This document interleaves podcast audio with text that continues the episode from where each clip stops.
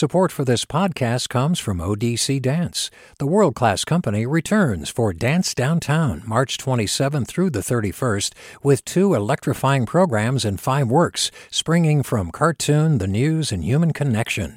odc.dance slash downtown. Support for KQED podcasts comes from Star One Credit Union, now offering real-time money movement with Instant Pay. Make transfers and payments instantly between financial institutions, online or through Star One's mobile app. Star One Credit Union, in your best interest. From KQED.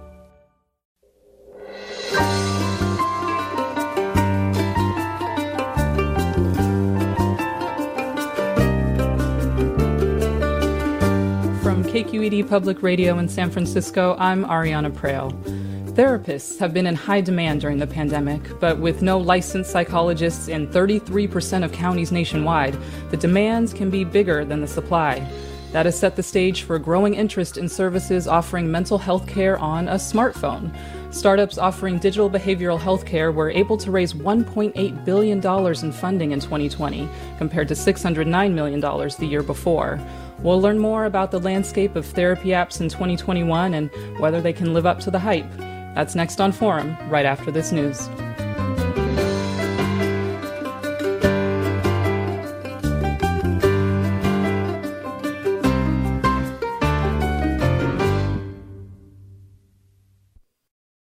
Welcome to Forum. I'm Ariana Proehl. According to the National Institute of Mental Health, nearly one in five adults in the U.S. live with a mental illness. That's 51.5 million people based on data in 2019. Today, the therapy app Talkspace puts that number at over 70 million. Since the pandemic began, people experiencing depression and anxiety has surged. It's still hard to find a therapist for those who want one. And, like most things in today's digital culture, there's an app for that. Joining me first to talk about this growing industry of therapy apps is Molly Fischer, features writer for The Cut at New York Magazine. Her cover story, The Therapy App Fantasy, was published last week and inspired today's segment. Welcome to Forum, Molly Fischer. Thank you so much for having me. I'm really excited to be here. So, first, break it down for us. When we're talking about therapy apps, what exactly do we mean? Because there's a lot of apps in the broader self care wellness realm, right? Absolutely. There's a huge, huge range of stuff that comes up in the App Store if you search therapy or if you search anxiety or depression or stress or any of, of that kind of cloud of words. Um, in the story, I really zeroed in on some of the ones that purport to offer something that's very close to or as close as possible to in-person therapy you know something that's going to connect you with a licensed trained clinician whether it's a a therapist or a psychiatrist or a psychologist. Um, but you know, uh, apart from that, there is a range of stuff that offers chatbots, that offers mood trackers, that offers you know mindfulness exercises, and um, so you really the, there's a lot you can choose between. But the higher end ones, the ones that are going to cost you hundreds of dollars a month, are services like Talkspace, um, BetterHelp uh, Ginger, Calmerry. There's there's a number of those, and I think the ones that maybe are um, most front of mind for a lot of people because they've been advertising most aggressively to consumers are Talkspace and BetterHelp, probably. So I, I spent um, a lot of time in the story that I wrote last week speaking to therapists and patients who had been involved with those services.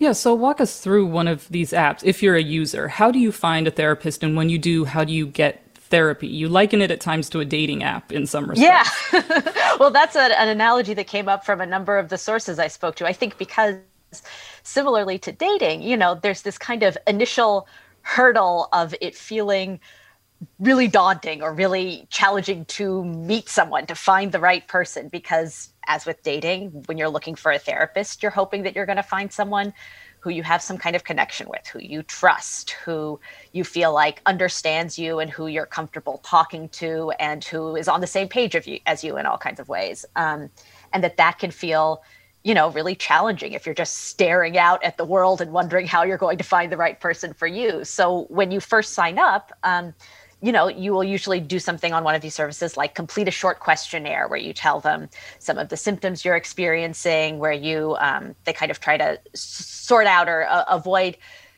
uh, making sure that you know you're not in an immediate crisis, like you're not um, you're not having suicidal ideation or something like that, that the app really would not be equipped to address. Um, and then you know after you give them some sense of roughly who you are and what your needs are they present you with a handful of names and headshots and then you get to you know maybe watch a video message that each of those therapists has recorded and choose who you think is the right person for you. Um, and i think for a lot of users there's a really um, initial exciting sense of relief in going from feeling like you don't have anyone to talk to you don't know you know who your therapist or i'm sorry who your insurance is going to cover or how you're going to go about finding someone to all of a sudden having names and faces in the palm of your hand. But um, as with uh, dating app i think that what a lot of people find as they start actually you know trying to figure out if one of these people is someone who they connect with, trust, who they think gets them, who even responds reliably to their messages and doesn't ghost them, is that um, you know the the challenge has sort of just been kicked down the road. It hasn't been eliminated entirely. It's still difficult to find someone who you have that rapport with. And um, you know it, it is also easy with these apps to decide you're going to click a button and switch to a different therapist. You know you don't have to have an awkward conversation where you explain that it isn't quite the right fit. As with a dating app it's pretty easy to ghost without having that kind of um, awkward conversation so I think that uh, people people experience some of the same kind of interpersonal fatigue from these services in the worst case scenario that they maybe do if they're a dissatisfied user of a dating app. And on average, how much is this costing? Well, I mean, I I I would I'm hesitating to do math on the spot and come right. up with an average for you. but you know, if you look at something like Talkspace, for example, a plan that would provide you with a weekly half-hour conversation with a therapist, as well as text messaging with that therapist, would cost you something like four hundred dollars a month almost. And so that's getting pretty close to what you might pay in either copays or even potentially out-of-pocket costs if you found a, a conventional therapist. Well, let's bring Dr. Adrian Aguilera, clinical psychologist and an associate professor at UC Berkeley, where he directs the Digital Health Equity and Access Lab. He's also a consultant for digital mental health recommendation system, Cindy Health. Let's bring him into the conversation. Welcome, Dr. Aguilera. Hi there. Thanks for having me. So, just hearing some of uh, what Molly's outlining with the cost right here, it automatically kind of brings up the question around access and, and, equity, right? Which I know is a core part of your work. And when I first saw therapy apps becoming a thing, my first thought was, wow, you know, if this helps more people access mental health support and who might not otherwise afford it, that's great. But then when I hear those costs, it seems like therapy apps are more convenient maybe than accessible? How do you see what's happening with these apps through this equity lens? Um, yeah, I think the way I approach this is trying to support the innovation and the expanding the reach and the scale of mental health services. The reality is that, uh, given the need, it is impossible to provide everybody uh, that needs mental health care one to one services. Uh, in the traditional model. Um, that's simply not possible. Therefore, we need to uh, look towards ways to integrate technology to expand the reach of our mental health services and the knowledge base. Um, however, at the same time, you know, my focus is is making sure that we don't exacerbate pre-existing mental health disparities, particularly in terms of use uh, utilization of mental health services. So currently, uh, uh, folks from Latinx backgrounds, uh, African American backgrounds, and Asian backgrounds uh, the most uh, use services at, at, the lowest rate. So there's a, a much more unmet need among those populations. And so one of my concerns is that as these apps get developed and they reach more people, if they are not developed for people with the highest unmet need, we may actually make disparities worse. Um, and which is why a lot of our work focuses on developing with and for um, these more underserved populations um, so that the tools can better match uh, their needs and ideally um, don't suffer from these issues of, of cost uh, in the same way, right? So our model is a little bit different. Granted, we're more on the research side versus on the commercial side. Yeah, and and so what are some of the risks involved with the app approach to therapy? Do we know yet whether rewards are outweighing the risks or vice versa? Uh, it's hard to say, uh, in part because a lot of these are commercial and they're being um, rolled out, but not necessarily tested. So we're not seeing the actual impact. We're not assessing how much need they're meeting that maybe is not being met elsewhere. Um, so that is really unclear. And I think that it would be great to have more of that research. Um, I do think a challenge comes in that uh, private companies have a vested interest in selling their product and sharing data on impact um, could uh, have uh, consequences to their bottom line or the way they're perceived, et cetera. And Molly Fischer, how do you know when you're communicating with a licensed therapist through these apps? What sort of vetting do the therapy app companies do? Well, generally, my my understanding is that you know therapists are submitting when they apply to use one of these platforms to provide their services. Um, they are supplying a resume, supplying the information on their licensing, all of that that you would kind of expect as a baseline, you know, qualification. Um, they are. I, have seen I have seen concerns raised online about uh, services like Talkspace or BetterHelp perhaps not using licensed therapists. And that does not, in fact, seem to be the thing that you need to be concerned about by and large. Although I will say there are a number of other services out there that um, perhaps are presenting themselves as counseling or therapeutic conversations with trained listeners, and those uh, aren't necessarily presenting the user with licensed therapist. Um, there may be other value in those services. I think, you know, people who are really just seeking to connect with another person might find value in having a conversation with a peer as opposed to a professional.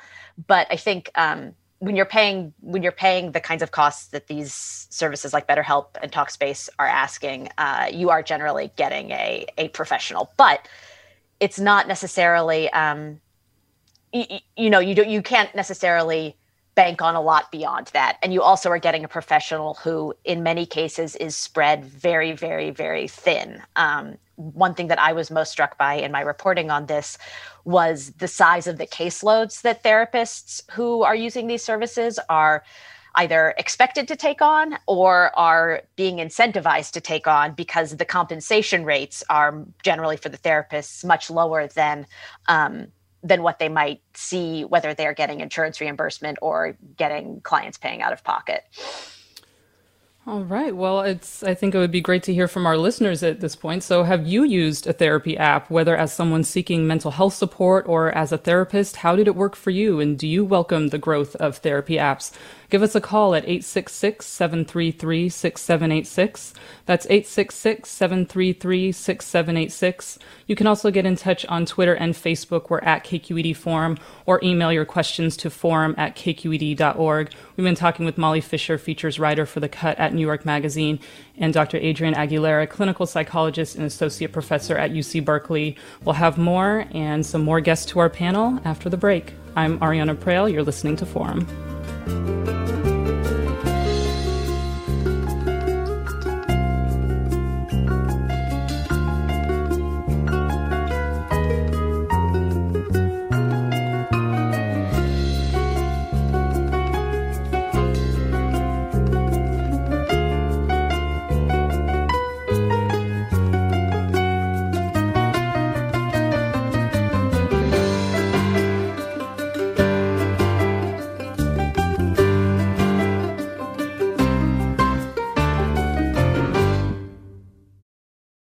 This is Barbara Leslie, President of the Oakland Port Commission. Oakland International Airport, OAK, is proud to bring you this podcast of KQED's Forum.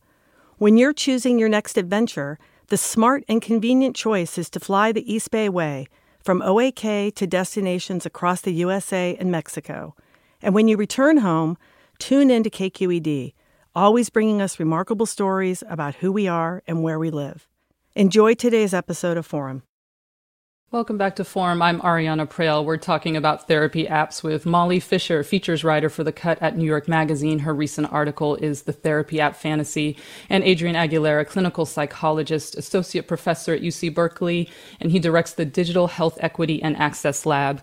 And also joining us now is Hannah Zeavin, lecturer in the English and History departments at UC Berkeley, and author of the forthcoming book, The Distance Cure A History of Teletherapy. Welcome to Forum, Hannah Zeavin. Thank you so much for having me.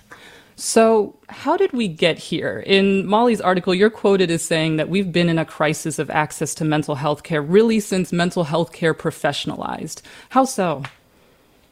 Well, I mean, the longer history that I tell in my book is about this intersection, right?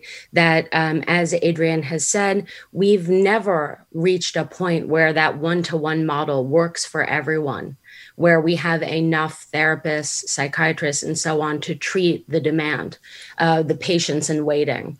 Um, and uh, media and technology have always, I argue, stepped in, uh, and people have creatively tried to use whether it's you know that common household appliance of the telephone or the radio broadcast, and now, of course, apps to fill that gap, which has also been an impossibility. And you write in your forthcoming book, The Distance Cure, that in times of personal or national crisis, people still overwhelmingly turn to a form of teletherapy. Can you speak more about that? Yes, thank you. Um, so the example in the book there is is a collection of crises. Of course, the pandemic is one of them, um, but so are you know um, the suicide epidemic in San Francisco in the 1960s that I look at, uh, and so is Hurricane Maria, and so on. Teletherapy across its long history has almost always been for free and uh, been driven by a democratic promise of access that, of course, uh, apps like Talkspace are deeply drawing on in their slogan, therapy for all. Uh, and we have to take a step back and, you know, question that as uh, Molly and Adrian have already begun to address. Well, Pete tweets The pandemic has forced people to become more contemplative, which is a very good thing. Knowing self fosters self compassion, which then becomes compassion for others and empathy as well. It takes a little bit of work, in quotations, and some quality guidance. An app is not up to the task. Uh, Adrian Aguilera, what's your response to what Pete tweets? Um, I mean, I see it, it. I don't see it as an all or nothing thing. I think that apps are not the cure. They're not the silver bullet. Um, I think particularly when you know about ten years ago, when apps for mental health started taking off, there was this perspective that you build the app for depression, for anxiety, and that it would just address all of the problems. Um, and I think we've gone to the other side to, to really see the downsides of, of apps. But I think there is a place for technology. I think, you know, I think a better way of viewing technology and health is to figure out where does technology fit in and how does technology fit in. Because we can't do one-to-one therapy for everybody, some people may need a little bit of support, maybe tracking their mood, maybe learning some skills. Another subset of people may need some more personal support. Uh, perhaps that's peers, as Molly mentioned. Another subset uh, could benefit from more uh, intensive clinical support, et cetera. And so I, I think it's a little bit more helpful to view the broad kind of public mental health model that way, and then to see how can technology enable some of these things. So in our work, for example, was therapy plus um, automated text messaging to kind of help people get more out of out of treatment. You know, that's one model. Um, and so I think there are various models. I don't think it's a black and white issue. And Talkspace tagline is, you know, famously therapy for all. It's inspired, it's ambitious, like a lot of vision and mission statements. And startups offering digital behavioral healthcare, you know, raised $1.8 billion in funding in 2020. Hannah Zeavin, is the therapy app industry scalable? does that mean more bots than humans if it does scale? What is what's that looking like?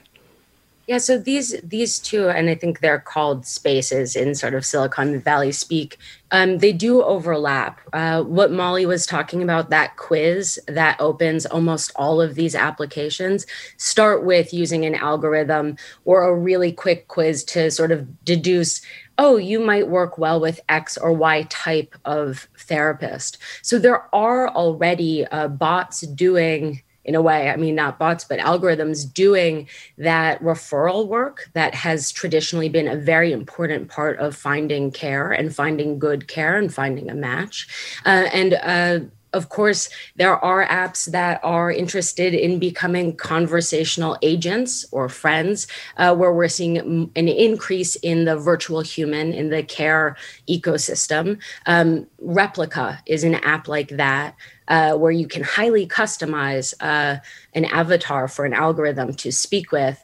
Uh, and it's billed both as a mental health intervention and to address human loneliness. But of course, as Molly points out, it's not a therapy. So it also, all of these apps that don't claim to be therapeutic intervention, but like it, skirt that FDA sort of oversight and control, which is another thing we have to pay attention to. Well, let's go to a caller. Adam in San Francisco, you're on. Hi, good morning. I'm a provider on BetterHelp and a psychologist in San Francisco. And it's definitely been great for getting clients because you can get as many clients as you can possibly want. But what you end up getting for a 50 minute session, which would be the traditional amount, is about $22. And as someone working in San Francisco, the difference between what you get on BetterHelp and market rate is definitely not incentive to stick with it and to stay with those clients, other than trying to establish a connection with them and then taking them off BetterHelp so they can pay you directly the same amount they're paying for their subscription. Hmm. But then at least you're getting all that money. Got it. Well, thank you for for sharing that perspective, um, Adam. And Molly Fischer, is that resonating with some of what you heard from the psychologists you spoke to for your piece?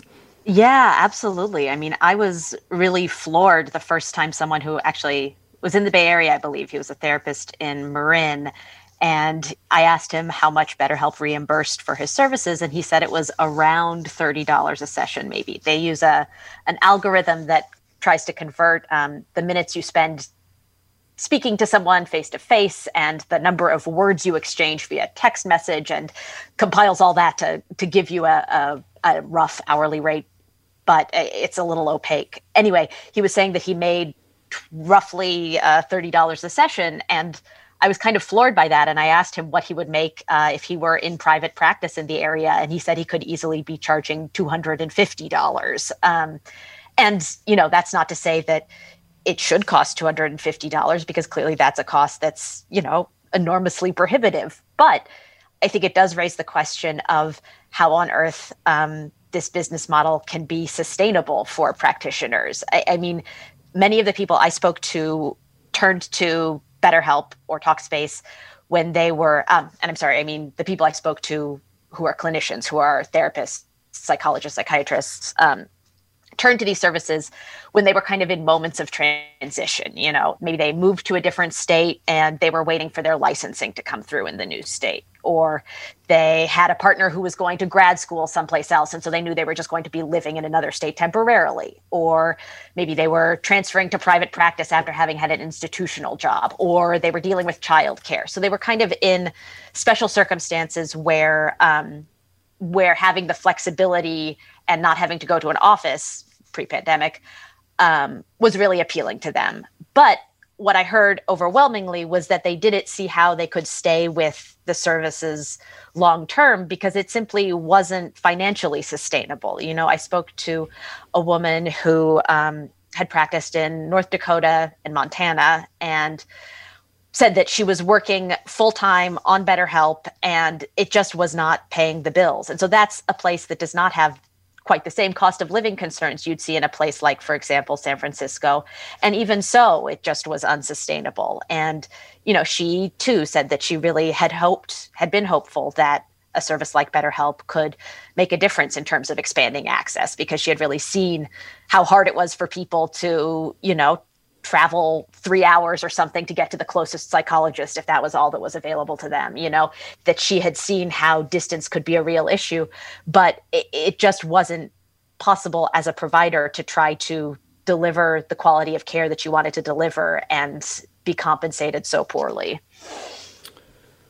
Well Dr. Adrian Aguilera, I wanted to turn back to you and some of your research, which I think has been really interesting, looking at SMS text messaging health interventions, and specifically with Spanish speakers in a group therapy setting. Again, looking at this access and equity issue. Can you tell us what your research revealed on that front? Sure. Uh, so, what we did is we ran uh, therapy groups uh, for folks uh, struggling with depression. Uh, and it functions kind of like a class uh, that takes 16 weeks. Uh, and, you know, intentionally it's a group to try to reach more people, right? So that's kind of one model that can help expand reach uh, a little bit. And so, along with this uh, course of treatment, we sent automated text messages to folks that were in treatment to help them track their mood on a daily basis um, and also remind them about the themes that we were talking about in session for that week so that they can continue practicing them. And we studied what the uh, engagement was for people who were getting text messages versus other folks who were not. And what we found is people who were getting text messages uh, stayed in treatment till about the 12th week compared to folks uh, who didn't, who um, only stayed in treatment for about three weeks or so. There's high dropout rate uh, in uh, psychotherapy services generally, and it's even uh, higher among uh, folks with fewer resources or, or, lower resource settings. So we we were able to show that with this technology, even though they're automated, we were able to keep people engaged. And and what we know about struggling with uh, emotional challenges is that you know they go up and down. So particularly if you're depressed uh, your motivation is difficult, right? So you may start treatment, but you may feel bad for a couple weeks and you may just stop. Uh, but with the messages, I think what happened is that folks felt a connection. They felt connected to uh, the group, to the clinician. And then once they felt a little bit better, there was motivation to come back. Uh, people even attributed some of the messages, even though they were automated, to myself. I was the clinician for for one of the groups, and uh, so much so that at one point there was a glitch in the system, and they didn't go out, and they said, uh, "Dr. Aguilera, you forgot about us." Um, and it was an interesting realization of the power of technology, not just for technology's sake, but the ability to increase connection, right? And so there's this delicate blend between the human and the technology. And I think that's something we're still trying to figure out. Hmm. We're talking about therapy apps with Hannah Zeavin, UC Berkeley lecturer and author of the forthcoming book, The Distance Cure A History of Teletherapy, Molly Fischer, features writer for The Cut at New York Magazine, and Adrian Aguilera, clinical psychologist and associate professor at UC Berkeley. And also, you, our listeners, have you used a therapy app, whether as someone seek- seeking mental health support or as a therapist? How did it work for you? Do you welcome the growth of therapy apps? Give us a call at 866 733 6786. That's 866 733 6786. You can also get in touch on Twitter and Facebook. We're at KQED Forum or email your questions to forum at kqed.org. Let's go to a caller. Bob in Richmond, you're on. Hi, uh, this is Bob. I have a, a small law firm in, in uh, Berkeley that's been specializing in representing uh, therapists and licensed uh, medical and health professionals for a long time in front of their boards, in front of their licensing board. So, as to your conversation about checking on somebody's verific, you know, credentials, um, anyone who wants to can go up to the California Board of Psychology or the Board of Behavioral Sciences and check on somebody's um, not only whether they're licensed, but what their licensed history is, whether they've had complaints or discipline or some kind of you know issues. Um, and I encourage it, just like you would check on a contractor or anybody else. I, am just for the sake of it, let me say that um, I'm interested in the conversation about apps and therapy, but in 23 years of experience, my personal experience is that the rapport that people build with a, personal therapist is generally, I think, a great deal of the benefit it seems that they get out. I'm certainly not a, a therapist, so I can mm-hmm. say that clinically, but uh, I I'm interested in this as a phenomenon, but does leave me a little you know curious about how you get past that. Yeah, uh, thanks for sharing your, your your thoughts with us, Bob. And Hannah Zeavin, I know you you've spoken with a number of psychologists for your upcoming book. What did you learn about how they're thinking overall about these technological shifts in the discipline? I know we've been hearing from Adrian Aguilera's perspective, but um, what else have you heard in your in your research? Thanks so much. And well, of course, the the feelings about teletherapy have changed radically because of the pandemic. Before the pandemic, you know, uh, in private in the private practice setting, someone might talk on the phone or on FaceTime or previously Skype, which has now been quite replaced by Zoom, uh, to a patient because they were uh, away for work or on vacation, uh, but not as the basic treatment. And so in the in the book, I argue that up until the pandemic, really, um, teletherapy has been therapy shadow form. Now, teletherapy is by and large what we mean when we say therapy. And we'll see what happens as folks begin to move back into the office. So, before the pandemic, there was a lot of discussion about um, you know, teletherapy as automatically lesser because there's a technology involved, that the room does things, that we need to be in the room together. And uh, in my book, I push back on that in a number of ways. But then what was very interesting to see is as the pandemic wore on, a number of the people I spoke to started talking about actually how teletherapy might be too intimate or more intimate, mm. either because the voice of your patient is now in your ears and yours in theirs, as opposed wow. to on the couch or the chair, but also because if you're doing face to face, quote unquote, therapy on Zoom, you're seeing the inside of, of each other's homes. So there's no longer this third clinical space, but instead, all of this rich information. And so, again, if previously a number of therapists were arguing there's all this loss that attends the techno connection, now it might be that there's too much gain Interesting. Yeah, because that was going to be one of my questions for you. Like, are we watering down therapy with this route? Are we evolving it?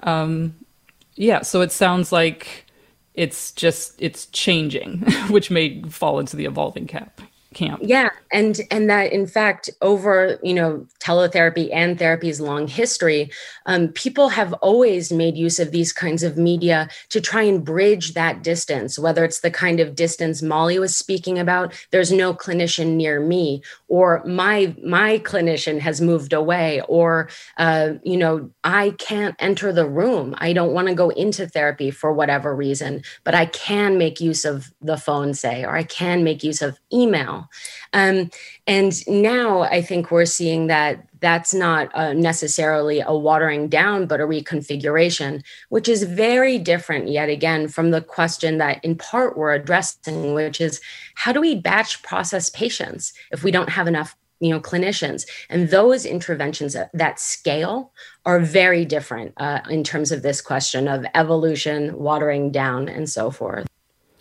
we're talking about therapy apps with Hannah Zeavin, UC Berkeley lecturer, author of the forthcoming book, The Distance Cure A History of Teletherapy, Molly Fischer, features writer for The Cut at New York Magazine, and Adrian Aguilera, clinical psychologist and associate professor at UC Berkeley. And with you, our listeners, have you used a therapy app, whether as someone seeking mental health support or as a therapist? We want to know how it worked for you and wondering if you're welcoming the growth of therapy apps, whether you've used them or not.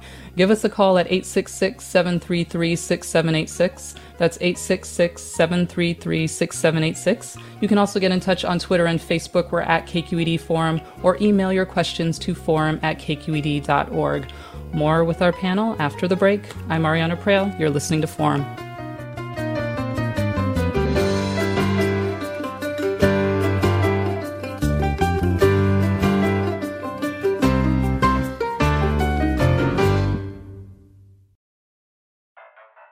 What you might call very good at hide and seek. And since we got Xfinity, we have Wi Fi all over the house, even in my super secret hiding spots. So I can kill time in here by streaming my favorite. Ha! Found you. How? You left Find My tablet on. Get wall to wall Wi Fi on the Xfinity 10G network. Restrictions apply, not available in all areas, actual speeds vary. Welcome back to Forum. I'm Ariana Proehl. We're talking about therapy apps this morning. I'm joined by Hannah Zeavin, UC Berkeley lecturer and author of the forthcoming book, The Distance Cure A History of Teletherapy. Molly Fischer, features writer for The Cut at New York Magazine. Her latest piece was the, fantasy, uh, the therapy app fantasy. And Adrian Aguilera, clinical psychologist, associate professor at UC Berkeley. He also directs the Digital Health Equity and Access Lab. And let's go to a caller. Uh, Ray in Sunnyvale, you're on.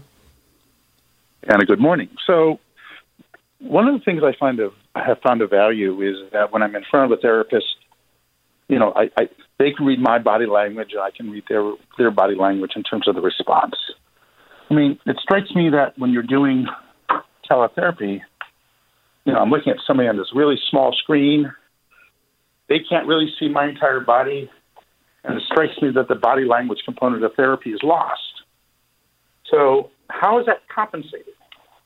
And the hmm. other question I'm wondering is from when I was listening about 10 minutes ago, they were talking about, you know, how the therapist gets paid and the number of words that were used and, you know, length of the session, all that stuff. I mean, do the tel- teletherapy apps have a bot or is somebody, you know, is there some recording mechanism in the background that's keeping track of that to determine the proper payment mechanism. Right. Well, thanks for your questions, Ray.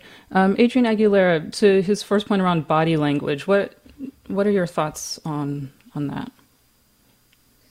Uh, yeah, I think so. When one is engaged in kind of the therapeutic process, it's it's about information gathering. So um, I agree that there's something that is lacking uh, when you're not in person, and some uh, sense of maybe an energy of a person or the uh, full on uh, body language that that is likely to be missed right? It's a reality. Um, on the other hand um, as uh, hannah zeavin mentioned uh, there is other information that's gathered right? There we can we can now see inside the home of a client potentially. And that provides a wealth of information uh, that we didn't have otherwise. So in, in an interesting way, there are there are trade-offs uh, in terms of the type of information that you get that changes the experience. Well, Michael writes After seeing a flurry of ads for Talkspace on TV, I mentioned it to my niece, a county social worker. To my surprise, she said she recommended it to some of her clients, so there must be some value in it. Molly Fischer, can you tell us a little bit about what's going on in Reno, Nevada? Because the city funded free Talkspace for residents in 2021. Is that right? And so there's obviously there is some buzz in kind of large scale in some ways. Yeah. Well, I was I was very interested in this example. Um, Reno's mayor, uh, Hillary Schieve, had had a really she had, she had been dealing with mental health struggles of her own, which she has been very open about. And, you know, they were exacerbated as they have been for many people by the pandemic, and in her case, also by uh, her brother and sister's deaths in close succession last summer. And she remembers being in a really rough space, struggling to find a therapist, you know, calling lots of offices and not hearing back from anyone. Um, and then seeing a Talkspace ad and thinking, well, I guess I'll give it a shot. And for her, uh, what Talkspace offered, which is primarily text based, or texting is sort of the the centerpiece of their service. You know, so you may or may not choose to pay for video visits with a clinician, but you are going to be getting um, what they call unlimited text therapy, although that is unlimited in the sense that you can send as many text messages as you want. It is not unlimited in that you're going to be receiving a, a much a much more limited number of text messages from your therapist, almost certainly. Um, in any case, uh, she she found that that the texting worked well for her. She liked the flexibility. She liked that you know she didn't have to be on Zoom or on camera all the time the way she was during her workday. Um, you know, and that that inspired her to try to bring therapy to her whole city via Talkspace. She, you know, had CARES Act funding and presented a, a proposition to the city government that she wanted to use it to have this contract with Talkspace. And they ended up unanimously passing it. And so far, that's in the process of rolling out in Reno. So it was sort of spurred by her positive experience with the service. And now um, Reno, I believe, has roughly 200,000 people who are eligible for this service. It's everyone over age 13 in the city. And I think about, um, hang on one second, I'm going to check the number here. Uh, but I, be- I believe it's it's under 2,000 who have signed up to use Talkspace through Reno so far. I think it's around 1,300. Um, so they've seen some interest, um, and I think, you know, my sense certainly in terms of what what value there is to these services is uh, that it really varies from person to person. That it can be hit or miss. Like that there are certainly people who have found a therapist that they like and have connected with through these platforms, but that it's not something that you know that they can reliably or consistently guarantee. Um, and i think another important point is that even as texting is something that a number of customers or clients want um, it is not something that necessarily has robust research to support it at this point. And what I should say also there is I'm not talking about the kind of study that Dr. Aguilera described earlier, which I think is fascinating, um, where texting was kind of being used to support in person treatment. Um, what the apps really focus on and what does feel like it, it needs more research to substantiate it at this point is texting that takes the place of talks talk therapy essentially. So you are trying to have the same kind of conversations that you would have in person via text message. And that is something that mm, in my conversations, I get the sense that a number of researchers and clinicians both are much more hesitant about at this stage, which is not to say it couldn't work and couldn't be really effective for some people, but simply that it's not something that we really know enough about it to say it's effective for these people or it's effective for these conditions or it's effective under these circumstances so it might work for some people but it's not something that um, where the evidence is as clear as it could be for for example um, video therapy which which has been pretty robustly supported hmm. Well, Matthew writes, it seems like teletherapy is another incomplete solution to fill the gap left when HMOs do a poor job of covering mental health. I would love to see a therapist once a week, but my HMO doesn't cover it and I'd have to pay out of pocket. So do I go to a technologically distant, underpaid professional via my smartphone? This seems like a cheap band aid. Hannah Zeavin your um, response to um, Matthew's comment, and then um, Dr. Aguilera, I want to get your thoughts as well. Yeah, I think that that you know situation, especially you know here in the Bay Area, where so many of us who are insured are you know at HMOs like Kaiser, that that is a real problem, and that apps are you know as we've all discussed, they, they depend on this kind of Uberization of mental health care model in order to get the number of clinicians needed to fill those uh, client roles. Um, and that's not that's not a solution.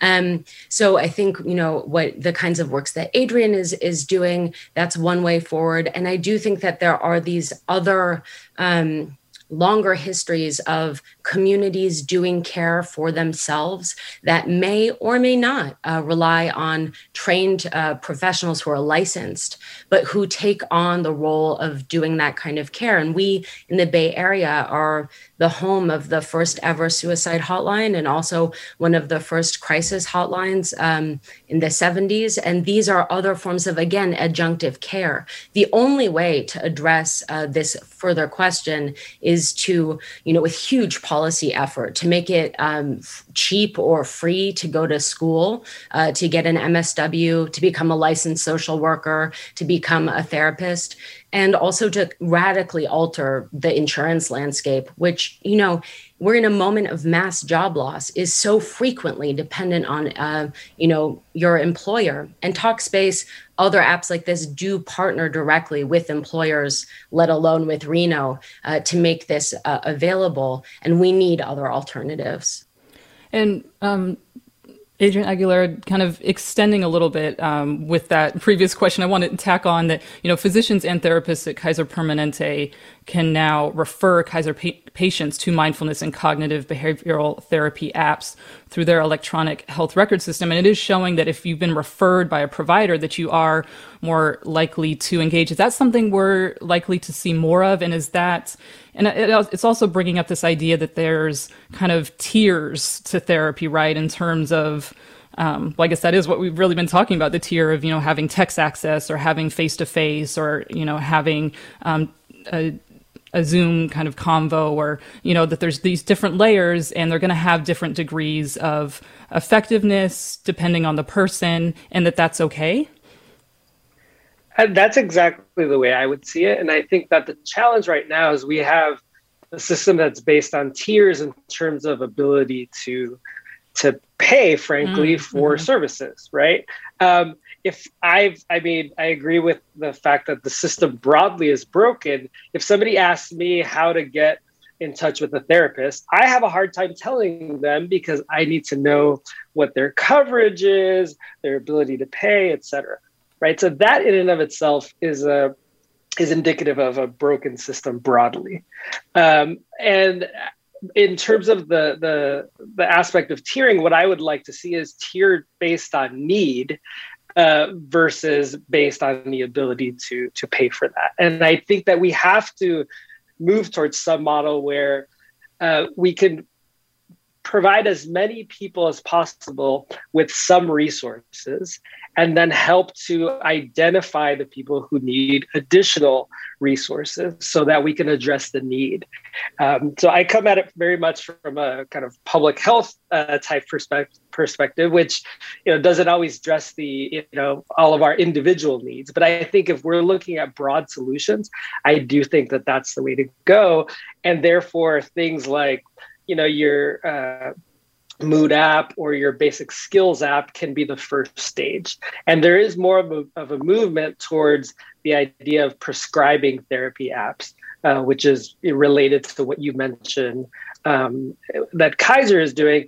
And i think the, the last thing i'll add is that what's really important and what we've seen is that you can't just uh, start using an app. People who download an app um, stop using it. Uh, we all know that experience uh, pretty soon after.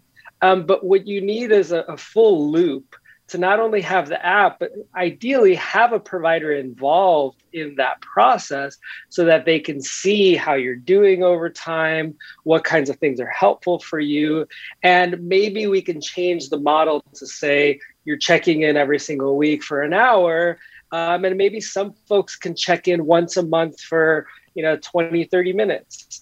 Um, and and find ways to to utilize our resources you know and our human capital in the most effective way possible at the population. And this that this part of the conversation is also reminding me of you know how employers are offering it as part of their benefits packages kind of again this wider access in some way. And kqed offers the service ginger to all employees for example. How do these packages work molly fischer well, I've been really interested to see this as well. My my employer, as of last year, now offers uh, both Ginger and Talkspace, and it's been really clear that you know in the stress of the last year, a number of companies have wanted to be able to say that they are looking out for their employees, they care about their mental health, they care about their well being, and turning to an app feels like a sort of one stop shop, or it feels like a real band aid over what's a serious problem. Um, so I think that, you know, they they sort of they in a lot of ways serve as like a facade of a solution for from a business perspective, but they don't necessarily back that up effectively in what they're offering. You know, that I think a lot of employees would be happier with, for example, a stipend that they could use to help pay for therapy or with an insurance coverage that better compensated or that I'm sorry, uh, an insurance that better covered mental health care than they would with, you know, an app that would allow them to text a therapist. So I think that they it's really a reminder that when you're thinking about these commercial consumer facing apps um, or I'm sorry, business to business apps as well, the ones that are marketing themselves primarily primarily to employers they are businesses first and so they are trying to meet a business need and you know uh, that's not necessarily a reliable model for providing responsible care for providing medical care. That's you know a, a way of answering a different set of exigencies. And i think i have time for one more call. Dr shourie in palo alto you're on Hi, yeah, I wanted to make a comment on a couple of things. I work with people with chronic conditions, especially chronic pain, which has become such a problem for our nation. And two years ago, I started the journey where I told my patients who were kind of not needing to come into the office as much to look into things like Talkspace. The feedback that I got was some of them went there and said, you know, this is not helpful. It feels very generic. It feels like the therapists are cutting and pasting text messages to us. It's very, very generic. And then the problem with kind of the self um, managed apps is, I think, like was just pointed out, about 30 days into it, people stop using them because there isn't that accountability or the motivation. So, out of all of those frustrations, two years ago, I actually just sunk my own money in and built the app where now what me and my colleagues who support people with mental health and chronic pain are doing is we are actually supporting people with text therapy between sessions. So the thing is they can still come and see that provider who's done a proper assessment with them, who knows their history, and can see them in person as needed. But then you can still space the sessions out with these um, text check-ins, sending them home practice tools. And to our astonishment, one of the things that we found is people who are using that service are staying out of ER, urgent care, because they're not going there for panic attacks or other things, you know, that can really be kind of scary or anxiety provoking provoking for patients. So we have mm. been able to decrease the utilization for primary care, for urgent care, for ER because they can do a quick check in with the person that they have this connection with. So well, I really want to advocate for this hybrid model where more mental health providers and the app is such that the providers get paid for the money and they keep all of the money. The platform charges a nominal fee but well, we're just so. I just sorry. I have to. I hate to cut in, but we are. We're coming up towards the end of the um, end of the show, and I just wanted to get a, a final thought from Adrian Aguilera in, in, response to some of what you shared, and and just some final thoughts overall on, on where we're headed with therapy apps in in maybe the next few years, which you hope to see. Sure, I think that uh, we're we're in a stage where there's a lot of development and and there are a lot of companies out there. They're not all going to succeed, and we still need to figure out what's going to work best. And I think ultimately, as the caller just mentioned, I do think that we're going to fall into some sort of hybrid approach. We need to understand what works for whom when.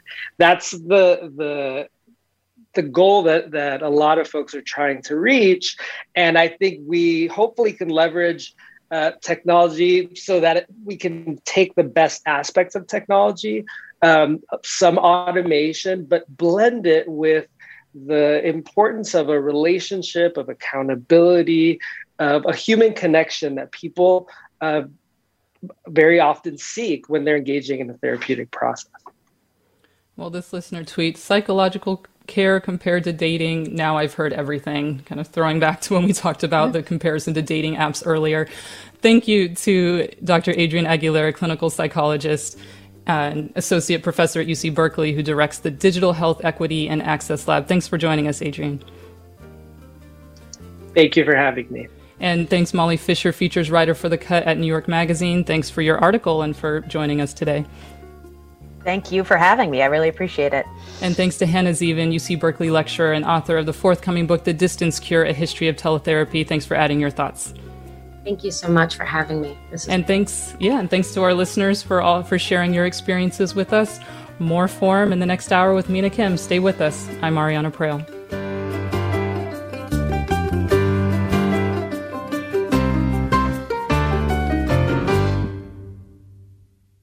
Funds for the production of Forum are provided by the members of KQED Public Radio and the Germanacos Foundation and the Generosity Foundation.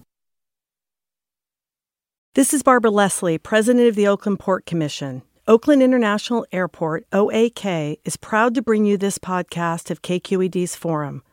When you're choosing your next adventure, the smart and convenient choice is to fly the East Bay Way from OAK to destinations across the USA and Mexico. And when you return home, tune in to KQED, always bringing us remarkable stories about who we are and where we live. Enjoy today's episode of Forum. I'm what you might call very good at hide and seek. And since we got Xfinity, we have Wi Fi all over the house, even in my super secret hiding spots. So I can kill time in here by streaming my favorite. Ha! Found you. How? You left Find My tablet on. Get wall to wall Wi Fi on the Xfinity 10G network. Restrictions apply, not available in all areas. Actual speeds vary. Hi, I'm Tyler Foggatt. Join me and my colleagues as we go beyond the headlines and deepen your understanding of the forces shaping our world today on The Political Scene, a newly updated podcast from The New Yorker. With episodes three times each week, The Political Scene accesses the sharpest minds in politics for insight and analysis about everything from abortion rights to the war in Ukraine. Make sure you're following The Political Scene, available now wherever you get your podcasts.